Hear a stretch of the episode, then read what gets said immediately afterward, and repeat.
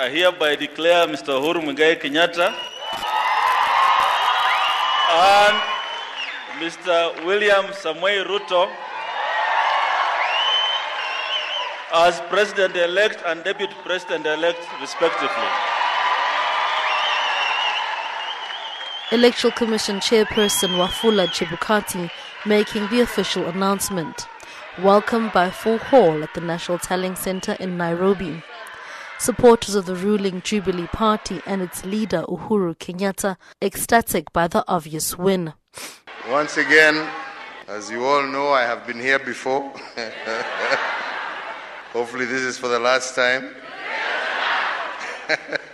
I, as a Kenyan, celebrate our resilience as a nation, but I also celebrate our resilience and the resilience of our democracy, the resilience of our people, any other country experiencing the turns and twists of our recent electoral process would have burst, burst asunder.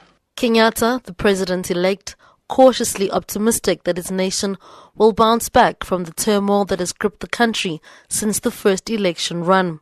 He thanked his supporters for validating the August 8 results, which saw him win with 54% of the vote. But on the other side of town, news of the declaration triggered fresh violent disruptions in Nairobi's informal settlement of Kawangware.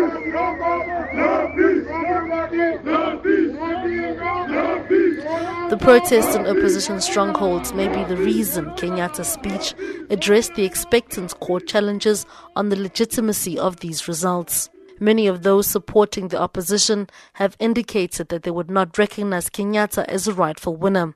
A petition has already been submitted to the Supreme Court by a human rights activist to nullify the repeat elections. So, therefore, those who will want to ask me, are you going to engage in dialogue with so and so and so and so? Let them first and foremost exhaust their constitutionally laid out processes. Let them go to court, let them do whatever they want. Nobody shall deny them of their constitutional right. Those issues we shall discuss later. As to my agenda going forward, I will discuss once the processes are over. I am not going to jump the gun.